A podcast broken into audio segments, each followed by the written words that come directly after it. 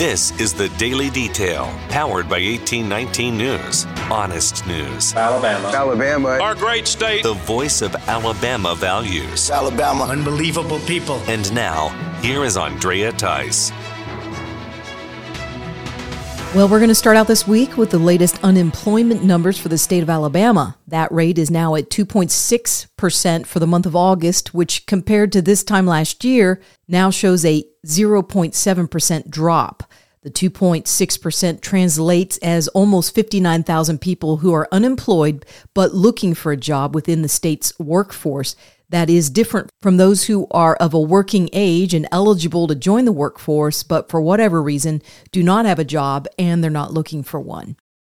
This week, 1819 News will feature Blount County Sheriff Mark Moon and his work in law enforcement here in the state. Moon spoke with Erica Thomas, saying it's all about faith, family, and freedom. Moon is a sheriff to a county with a population of 58,000 people. It's northeast of Birmingham and southwest of Guntersville. Moon comes to this position with a military background and still serves in the Alabama National Guard, and Moon has also served in ministry for 24 years. Two years ago, Moon was an Alabama sheriff who refused to enforce the non essential and church shutdown orders that were issued by Governor Ivey during the COVID 19 virus outbreak. Moon said he got a lot of support and positive feedback for saying that he would not send his deputies out to close businesses and force people to put a mask on. Moon also addresses constitutional carry and crime. You can read more of that article at 1819news.com. A shooting death in Louisiana is that of an Alabama man. 22 year old Zachary Stewart was killed by a co worker at a Hyundai car dealership in the town of Slidell. 23 year old Brian Taylor is now the one facing manslaughter charges in Stewart's death. Authorities say that Stewart and Taylor had been at odds with each other for over a week. Then an argument broke out this past Saturday, and that's when Taylor pulled a gun and shot Stewart. This recent shooting is the first homicide for the city of Slidell in 2022. Stewart is originally from Cullman, Alabama, and recently moved to Louisiana for the job. A driver at the Talladega short track had to be life flighted to UAB in Birmingham after an accident. The incident happened Sunday morning. The driver is identified as Jeff Dean.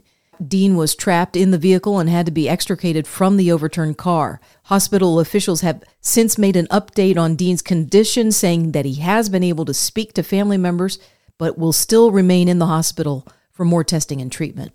Houston County is going to have a huge economic windfall as two industrial facilities are going to be built in Dothan. SmartLam North America and Peak Renewables will invest $92 million combined in these new facilities, and that will bring about 70 jobs to the area.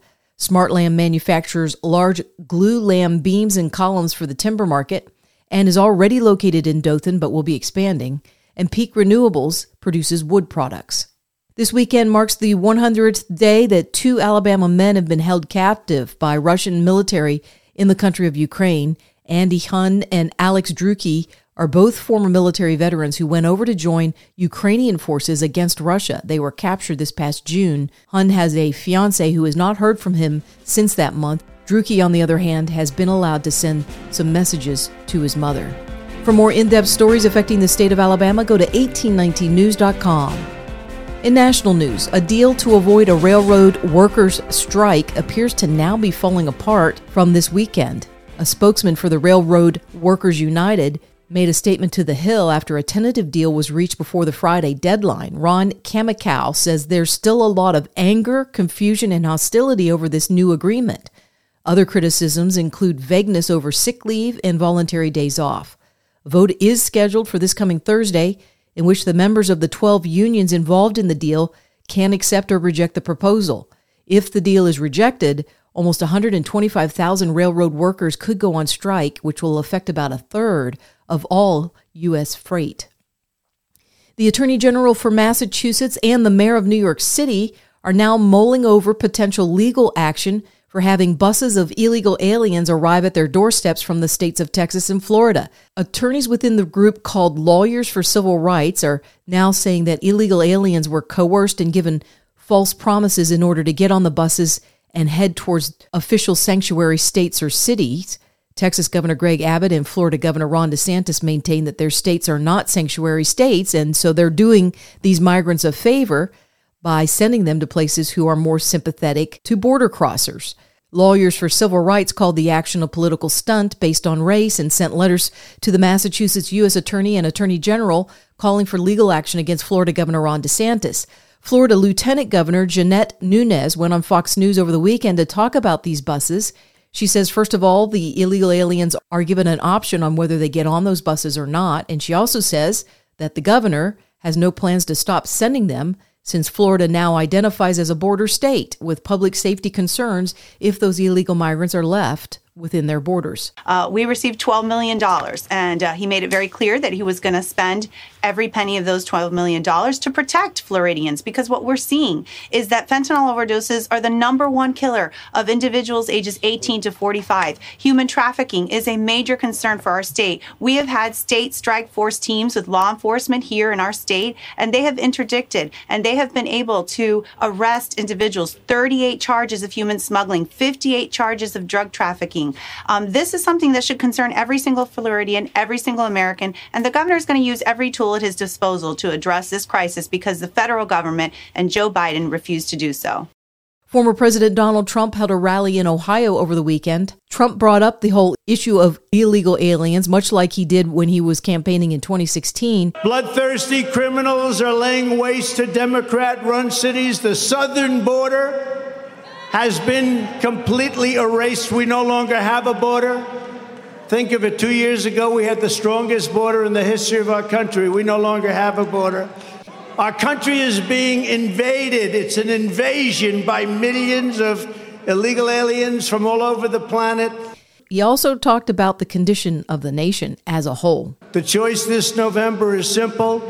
If you want to continue this national catastrophe, vote for the radical left Democrats. Do it. Go ahead you won't have a country left. If you want to stop the destruction of America and really reinvigorate that good old fashioned American dream, you must vote Republican. Have to do it. The founder of Freedom Flyers, Josh Yoder, says that many pilots that are currently operating planes are either doing so under a religious exemption from getting the mandated COVID 19 vaccine or they're vaccine injured and just not letting anyone know. Yoder spoke with New American about what is going on with the scarcity of pilots and many of the flight cancellations. As you've seen with schedules, anyone who's flown over the past six months sees a um, tremendous issue with airline schedules. That comes from uh, from a variety of reasons. It's not just the the vaccine injuries. We knew already that between 2020 and 2030 we were going to have a pilot shortage. In addition to that, you know, when the airlines were financially bleeding during the year of 2020 and COVID, uh, when there were no passengers, they allowed a percentage of their most senior employees to retire early off the top they miscalculated how quickly travel was going to come back and also how many people they could train in a, at a given time frame. What they didn't calculate for was the vaccine injuries and, and the increase in long-term um, medical disability claims that we're seeing at the airlines. For example, at American Airlines, uh, from January of 2022 to July, there was a 300% increase in long-term disability claims. Now, the company won't attribute this, or the union won't attribute this to vaccine injuries, but you have to ask yourself what changed. You know what's different um, you know this year over the previous years? And i know what we're seeing here uh, lots of different uh, cardiac issues blood clots strokes that type of thing neurological conditions things that pilots can't fly with but we're kind of in a catch 22 here the pilot doesn't want to come forward because if they do they lose their flight medical so you have many people out here flying with medical conditions hoping that they go away which ultimately um, endangers endangers safety on, on a large scale and so we're working to try to fill that gap to find solutions. That's really our goal. You know, we, we know what the problem is, so we're working hard to help these people medically, uh, to put them in touch with, with doctors and natural protocols and those types of things that, that we know are helping people. And it's making a difference, you know, but we can't stop now because I, I believe this issue is only going to continue to get greater as we, as we uh, go through time. Yoder also gave an update on the legal fights that his organization have been engaged in on behalf of pilots who are against the COVID 19 vaccine mandates. The number one thing we're focused on right now is going after the regulators. So in this case, in the United States, it's the FAA. Had the FAA done their job, this would have never been an issue because pilots, per their own rules, aren't allowed to take medications until post 12 months full FDA approval, which we know didn't happen on December 10th. You know, the emergency use authorization um, came out from the FDA for these jabs. Two days later, the FAA came out and said, you know, they're, they're safe. They're safe, and we encourage all pilots to take them. So the FAA failed, and because of their failure, that allowed the airlines to mandate which is why we now find ourselves in, these, in, in this position. So we believe that taking down the regulator first and making fundamental changes there uh, will obviously have a trickle down effect. The Journal of Clinical Medicine is releasing a study that shows cornea transplants are being rejected by recipients and it's connected to the COVID 19 vaccine. The process is called acute corneal allografts. Researchers in Japan used the information from 23 different studies where patients had the grafting procedure only to see it get rejected within one to six weeks after vaccination.